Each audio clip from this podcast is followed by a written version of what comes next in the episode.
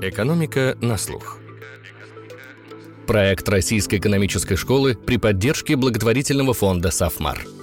Всем привет! С вами подкаст «Экономика на слух». Меня зовут Маргарита Лютова. Мы очень рады, что вы нас слушаете и хотим познакомиться с вами поближе. Пожалуйста, пройдите опрос и расскажите, как вы узнали про наш подкаст, почему слушаете нас и что вам хотелось бы изменить. Ссылку на опрос вы найдете в описании выпуска. Тема этого выпуска – аукционы. Что можно продать на аукционе? Однажды, например, на аукционе была продана вся Римская империя. Сегодня интернет-гиганты ежедневно проводят миллиарды аукционов за право показать рекламу. Государства разыгрывают на торгах лицензии, дорогостоящие контракты и крупные предприятия. Какими бывают аукционы? Может ли дизайн аукциона помочь избежать сговора участников? И как аукционы способствуют выстраиванию доверия? Об этом и не только мы побеседуем с профессором Российской экономической школы Сергеем Измалковым и специальным гостем этого выпуска Денисом Ремезовым, сооснователем и генеральным директором компании «Карлинг», электронной площадки, где поддержанные автомобили продаются на онлайн-аукционах. Аукционы могут казаться чем-то архаичным или даже экзотическим. Когда мы слышим слово «аукцион», представляется распорядитель с молоточком, тихий зал, где представители коллекционеров сражаются за картину старых мастеров, или Остап Бендер, который на аукционе охотится за очередным из 12 стульев. Но на самом деле аукционы – важнейший механизм современной экономики. Результаты аукционов нередко определяют жизни множества людей и компаний, даже если сами они ни в каких торгах не участвовали. Тем важнее понимать, как же работают аукционы – в теории и на практике. Сергей, здравствуйте. Здравствуйте. Аукционы — это древний, но совсем не архаичный механизм, который широко применяется в современной экономике. Расскажите, в каких ситуациях экономические агенты сталкиваются с аукционами, даже иногда не замечая сами этого? Ну, наверное, в первую очередь э, каждый пользователь интернета в тот момент, когда он заходит на свой девайс, э, ищет что-то или там смотрит видео, а, наверное, люди вот обращают внимание, что им показывают рекламу. Многих она раздражается. Но каждый раз, когда происходит какое-то действие агента сети, пользователя в сети, а, происходит аукцион. За право показать именно этому пользователю рекламу, в зависимости от того, что он ищет, где он ищет, при каких условиях, используя, может быть, историю его действий за некоторый период до того. И таких аукционов, например, компания Google, мировой лидер на рынке интернет-рекламы, только по поиску проводит порядка 6 миллиардов в день. С видео, с YouTube порядка 6 миллиардов в день. И суммарно это выливается в 2-3 триллиона аукционов в год, и это как бы основной источник дохода группы компании Alphabet. С другой стороны, каждый раз, когда человек хочет, допустим, не знаю, продать квартиру или там подержанную машину, перед ним стоит вопрос, как ее продавать или покупать. Человек хотел бы увидеть несколько предложений, сравнить предложения и выбрать. Но фактически человек проводит аукцион, одновременно ища возможное предложение, ну и аукцион между этими предложениями, выбирая наилучшее для себя. А так э, вокруг э, есть много аукционов, в которых, может быть, человек не участвует, но посредственно не сильно влияет на его жизнь. В частности, государство на свои нужды покупает товары и услуги с аукционов, закупочных аукционов, и так делают там все развитые государства мира. И это, не знаю, огромная доля, вот э, общий объем этих закупок э, просто огромен. Это там порядка 15-20% ВВП в развитых странах, и фактически это влияет на каждого человека. И качество этих аукционов, качество этих закупок ну, напрямую влияет на каждого человека. А в каких ситуациях продавцу выгоднее всего прибегнуть именно к аукциону? Интересный очень вопрос, потому что тут есть относительно старые теперь с начала 80-х годов исследования, за которые дали Нобелевскую премию Роджер Майерс по аукционам, который задал вопрос, а как лучше, выгоднее продать товар? И, соответственно, ответ на этот вопрос был аукцион и определенного типа аукцион по специальным правилам. Но что мы видим в действительности? Если вы приходите в магазин, то вы не видите, что там в вашем перекрестке или пятерочке или в азбуке вкуса проводится аукцион за право продать вам товар. Как так получается? Вроде бы тут теория говорит, что нужно проводить аукцион, а на практике мы вот не сталкиваемся с продажей этих товаров на аукционе. Но ответ на самом деле прост, потому что аукцион это в первую очередь для ситуаций, когда у вас товар уникальный, либо их очень много, и когда вы не знаете, сколько готовы покупатели заплатить за ваш товар. Да, аукционы можно продавать и мороженое или там молоко в магазине. Но при этом это будет э, неудобно для пользователя, неудобно для продавца. Это все-таки будет занимать некоторое время и будет муторно. Когда есть рынок и работает, когда товары более-менее однородны, когда покупателей и продавцов достаточно много, то не стоит ожидать, что продавцы будут использовать аукцион. Ну вот если товары уникальны, если это, может быть, какие-то большие товары на, или услуги, если я вам а, предложу картину Пабло Пикассо на продажу, то вы, если вы коллекционер, а, то я могу не знать наверняка, какую сумму для себя насколько вы цените эту картину. Почему? Потому что это ваш собственный интерес. Это ваше собственное знание, там, ваше собственное ожидание того, как вы будете использовать эту картину. Будете использовать в качестве инвестиции для, возможно, дальнейшей перепродажи или повесить у себя в гостиной своего дома с тем, чтобы любоваться и показывать гостям. И в ситуациях, когда товары редкие, когда, возможно, покупателей не так много, то с точки зрения продавца, например, иметь четкие предложения, как и какую сумму готовы заплатить покупатели за товар, например, за картину, ну, нереально, нереалистично. И аукционы работают достигают своей цели, продают товар наилучшим образом для продавца, ровно в ситуациях, когда вот эта информация неизвестна. Их основная ценность — работа или вот использование этих механизмов в ситуации, когда ну, вот нельзя определить более-менее точно, какова тут, вот, если хотите, рыночная цена. Аукционы сами определяют цену в отсутствии рынка. В тех местах, где есть рынок, где товары продаются, покупаются массово, там аукционы особо не нужны. А вот как механизм аукционов работает на практике, рассказывает сооснователь и генеральный директор компании CarLink Денис Ремезов. Итак, из теории мы знаем, что аукционы наиболее эффективны, когда товар относительно редкий, покупателей найти не так просто, и к тому же продавец не совсем точно знает, какую именно ценность придают этому товару его потенциальные покупатели. Денис, а расскажите, почему аукционы оказываются эффективны в случае с продажей поддержанных автомобилей в сегменте B2B? Вообще B2B сегмент достаточно непростой. У нас всегда в любом аукционе есть две стороны сделки. В данном случае, когда мы говорим про B2B, мы имеем в виду, что у нас на одной стороне продавец – это собственник парка. Как правило, это компания, у которой большое количество автомобилей. 100, 200, 500 тысяч. У нас даже есть клиенты, у которых там 15 тысяч автомобилей парк. И, конечно, продать эти автомобили достаточно сложно. Вернее, продать их просто, но продать их эффективно – это как бы задача иной раз кажется невыполнимой. Машину нужно осмотреть, машину нужно подготовить к продаже, нужно организовать коммуникации с потенциальными покупателями, и еще нужно убедить руководство в том, что ты продал эти машины в соответствии с своими комплайенс-процедурами, что это было честно на основании там, какого-то честного конкурса. Эффективность модели в том, что мы обеспечили такой осмотр автомобиля, что каждый покупатель может его купить дистанционно. Соответственно, чем больше покупателей сталкиваются на одной площадке и, находясь в равных условиях, конкурируют, тем, соответственно, выше цена для продавца. Потому что больше потенциальных покупателей, они готовы конкурировать за лот активно. Да, совершенно верно. Чем больше покупателей, чем достовернее информация, тем а, меньше рисков закладывает каждый покупатель в цену, соответственно, дает больше, и конкурируя, они достигают более высокой цены. Кроме того, еще возникает конкуренция регионов, да, когда автомобили могут быть совершенно в разных регионах. Мы работаем с клиентами из всех городов России, то есть на сегодняшний день там больше 300 городов, с которыми мы сталкивались за свою практику, из которых а, наши клиенты продавали автомобили. И, соответственно, тут еще возникает вопрос региональной конкуренции, к тому, как как в одном регионе, допустим, выгоднее выкупить машину из ближайшего региона, либо у них такой уровень цен, что они готовы купить машину дороже, например, в Москве, зная, что эта машина пользуется большим спросом в регионе, где представлен покупатель. Вот эта вот совокупность э, региональной конкуренции, конкуренции по типам транспортных средств и по уровню риска, она в итоге дает большой пул покупателей, которые между собой, конкурируя между собой, э, добивает цену до хороших уровней.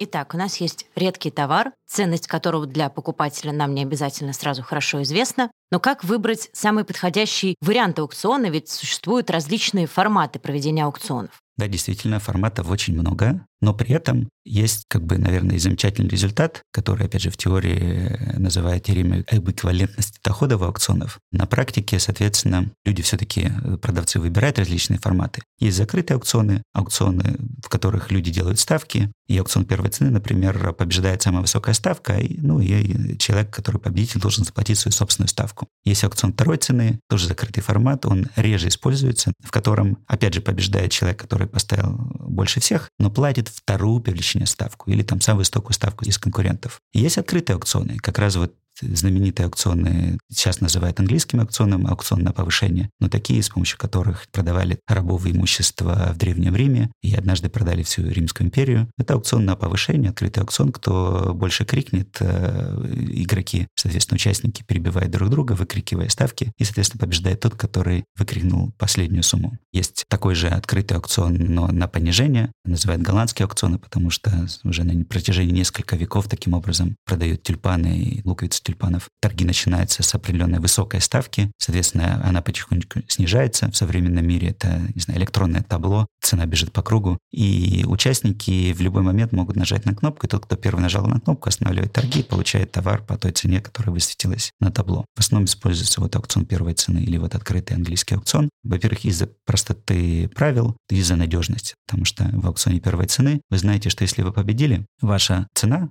будет ровно столько, сколько вы поставили. Ну и, соответственно, вы видите, что если уж вы поставили, готовы были товар получить по этой цене, вы его получили, вы довольны. А, например, в аукцион второй цены... А давайте попробуем его смоделировать. Давайте. Например, я делаю ставку 10 тысяч, а вы? Заметим, аукцион второй цены, он закрытый аукцион, да, то есть это в ситуации, где мы делаем ставки, не зная, какую ставку сделал другой человек. Ну, допустим, я сделал ставку вот в 5 тысяч. В такой ситуации, если наши всего две ставки были сделаны, то вы победитель и должны заплатить 5 тысяч. А в чем же интерес продавца? Ведь я была готова заплатить 10, значит, я оценивала наш с вами лот вдвое выше, чем вы. Вот, смотрите, в такой ситуации давайте вот э, про продавца подумаем аккуратно. Продавец сначала должен понять, а что будет происходить в аукционе при выборе формата. И утверждение, да, такое, к размышлению о том, что ставка 10 тысяч, которую вы сделали, что если вы разумный, рациональный человек, а, очень такой бизнес-ориентированный, если хотите, то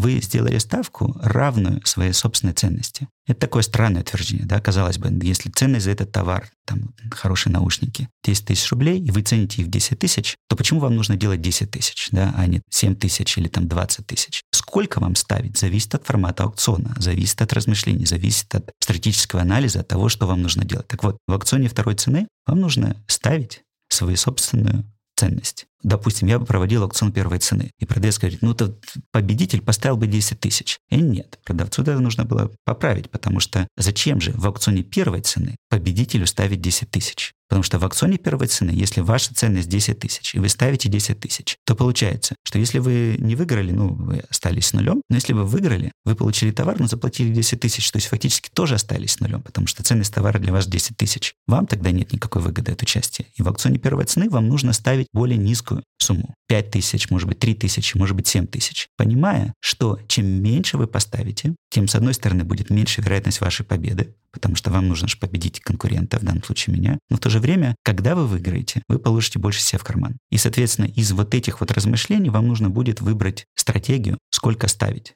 проблема с аукционной второй цены на практике, что кроме того, что вот надо понимать, что есть правила аукциона, надо еще доверять, что эти правила будут выполнены. Потому что в аукционе второй цены здесь есть другой некоторый момент. В частности, вы, допустим, поставили 10 тысяч. Но житейская ситуация. Вы думаете, а что если вдруг возникнет такая ситуация, что продавец вам скажет, о, поздравляю, вы победитель, цена 9990. Что мешает продавцу по большому счету, зная вашу ставку, подставить еще одну ставку или там назначить цену ровно под вашей ставкой, всем, чтобы забрать максимальную прибыль. Тем более, что я не знаю, что вы-то поставили 5 тысяч, Да, мой например, соперник. да. И это как раз вот ключевое в аукционе первой цены. Вы поставили ставку, если вас объявили победителем, вы знаете, сколько вы заплатили, вы ровно столько поставили. Эта цифра не меняется. Но вот в аукционе второй цены вы не уверены. И если вы не доверяете продавцу, что продавец железно действительно даст вам вторую перечень ставку, то вы, наверное, не будете ставить 10 тысяч, а будете ставить меньше. А ровно поэтому тогда вот свойства, хорошие, замечательные свойства аукциона второй цены будут нарушены. Ну и, соответственно, без доверия здесь такой транзакции не будет. А аукцион второй цены в чистом виде на практике используется? Вопрос интересный. Теперь да. Я уже упоминал про аукционные, рекламные аукционы, про интернет-рекламу, но в конце 90-х, в начале 2000-х аукционы а, рекламные были аукционом первой цены. Вернее, можно сказать, обобщенными аукционами первой цены, потому что продавалась не одна рекламная позиция, а потенциально несколько. Мы видим аукционы первой цены, они простые, они понятные, тут нет проблем с доверием, и отчасти поэтому они были использованы. В повторяющихся транзакциях, и конкретно вот с рекламных аукционами, они казались нерабочими. Почему? Ровно потому, что в тот момент, когда компании, рекламодатели могут узнать, а на какой позиции они оказались. И то, что пришел клик, допустим, я поставил 150 рублей за клик э, пользователя-то на мою ключевую фразу. И, допустим, я увидел, пользователь кликнул, мне пришел отчет, я получил этого пользователя с первого места, 150 рублей, я смотрю на первом месте, я рад, замечательно. Но теперь я думаю, эй, а что если мне ставку понизить? 150 я на первом месте. Что если поставлю 130? Если я поставлю 130 и все равно буду на первом месте, я скажу, блин, какой я был глупенький слегка, да, можно было сходу ставить 130 и тратить меньше денег на рекламу. Таким образом, я могу проэкспериментировать и найти, сколько мне нужно поставить минимально, чтобы находиться на первом месте. Ну, допустим, если хотел бы на первом месте. Это 111, значит, второе по величине конкурента ставка 110. Но в этот момент второй по величине конкурент может подумать, ага, он у нас находится на втором месте, он платит 110. Доволен вторым местом или нет? Но он может поэкспериментировать как вниз, с тем, чтобы платить меньше за второе место, так и вверх. Поставив там 115 и оказавшись на первом месте, он скажет, ого, а я лучше буду платить чуть больше, но получать большой поток а, пользователей и, соответственно, жить припеваючи. Вот такой чехарды становилось все больше и больше. И в начале 2000-х многие крупные рекламные платформы, так можно сказать, стали получать э, или там тратить своих ресурсов на обработку именно новых запросов, даже чуть ли не больше или сравнимо с ресурсами, которые тратили на рекламу и обслуживание основного процесса в начале 2000-х годов, в 2002 году, это начало роста Гугла, отчасти Google как раз применил аукцион второй цены, вернее, обобщенный аукцион второй цены. Мы только что говорили о том, что вот в аукционе второй цены есть проблема с доверием. А вот в интернет-аукционах второй цены проблем с доверием нет. Почему? Потому что я, как рекламодатель, могу проверить, даже без кликов, не платя никаких денег, только поменяв свою ставку, могу выяснить, проэкспериментировать, а где же находится, где ставка второго по величине человека. И когда произойдет клик, я могу проверить, а списали с меня именно эту сумму или какую-то другую. И эта проверка ну, достаточно элементарная. И наверняка большинство рекламодателей, особенно в начале 2000-х, такую проверку делали и делали регулярно, тем, чтобы их не обманывают. В современном мире компании сдвинулись еще в более, можно сказать, сложный, но более теоретически правильный аукцион, называется обобщенный аукцион Викри или там VCG-механизм. Он устроен немножко по-другому, и ключевое его теоретическое свойство — это то, что он распределяет товары эффективно, создавая максимальную ценность. Вильям Викри — это тот, который вот выиграл Нобелевскую премию, к слову. И вот ключевой момент, который определяет качество и свойства этого аукциона. С одной стороны, то, что действительно в равновесии будет выгодно всем говорить свою настоящую ценность, и то, что поддерживает это эффективное распределение ресурсов, это схема платежей. Каждый человек, участник, должен будет заплатить тот внешний эффект, который он накладывает на остальных своим присутствием. И вот подсчет этого внешнего эффекта — это как раз задача организатора аукциона. И если он или организатор считает правильно, ему доверяет, что считает правильно, все работает. Соответственно, как вот в интернет-аукционах можно проверить, что действительно посчитали правильно, проэкспериментировав. Хотя, конечно, эксперименты с викри механизмом сложнее делать, но в принципе все равно можно.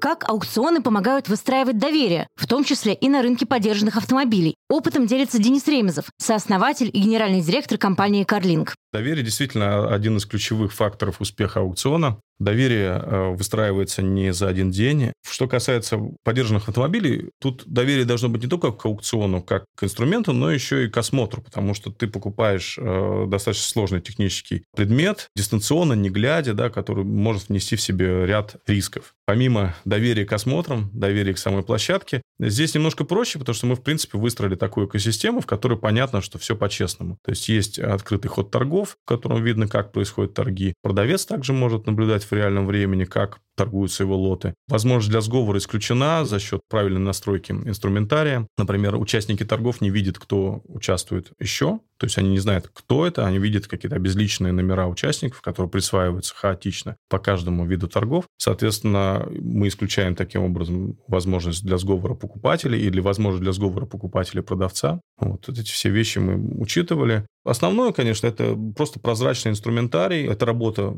в реальном времени, без каких-либо пауз. То есть у нас все формируется в реальном времени. Протокол торгов, документы по сделке. То есть тут даже нет пространства для такого маневра. Но что, если конкуренция не слишком сильная, а участники, больше того, могут вступить в сговор, например, при распределении лицензий? Можно ли за счет дизайна аукционов это как-то преодолеть? Очень сложный вопрос на самом деле, потому что, скажем так, если мы говорим про государственные закупки, а, и, например, в нашей стране, то одна из первых черт закупок про которые там все говорят и упоминают, это сговор различного плана и различные манипуляции с закупками. Вот. И может показаться о том, что аукционы здесь являются очень-очень плохим механизмом для там, не знаю, размещения госзаказа, но потому что коррупция и сговор, он везде. Конечно, участники торгов, в данном случае, допустим, кто-то продает товар, а есть участники, которые готовы его купить или там, может быть, несколько единиц товаров, то эти участники могут подумать, эй, фактически, что происходит в аукционе? В аукционе происходит то, что продавец сталкивает нас лбами и заставляет жестко конкурировать за то, чтобы мы этот товар купили и, соответственно, получает при этом знаю, хорошую сумму себе в карман. Что если вдруг мы могли бы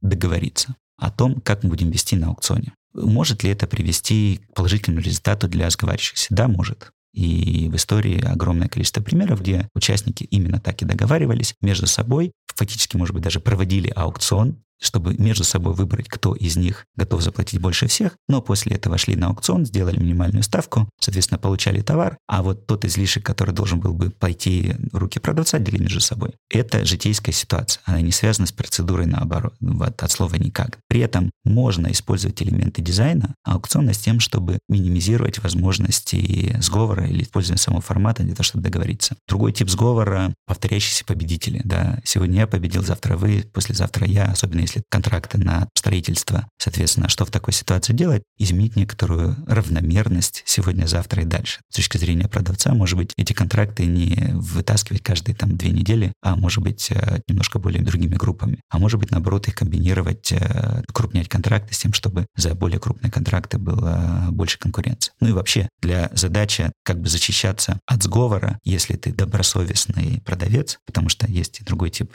сговора, условно говоря, это коррупция, когда продавец сговаривается с одним из участников. Это, это наша как раз история частая. Но как бы если ты добросовестный продавец или покупатель, то для тебя одна из возможных защит от сговора — это привлечение других конкурентов. Потому что когда есть другие конкуренты, текущим будет очень тяжело сговариваться. И даже если не сговорятся, фактически столкновение вот сговаривающейся группы с внешним конкурентом все равно даст неплохие условия для сделки для продавца. Получается, есть инструменты, которые позволяют, в частности, в государственных закупках сделать аукционы более эффективными, именно с точки зрения преодоления возможного сговора. Но понятно, что процедура — это далеко не все. Практика наших закупок обнажила несколько проблем, которые, в общем-то, стоят перед обществом и которые нужно еще будет как-то разрешить. Одна из них, в смысле использования аукционов как процедур, заключается в том, что вообще-то для различных сценариев и ситуаций можно подбирать наилучший вариант аукциона. Где-то это может быть э, именно выбор формата, где-то может быть защита от сговора, да, как мы видели, там вместо открытых э, электронных торгов на понижение, может быть, запросы котировок были бы более удобный вариант. Короче, есть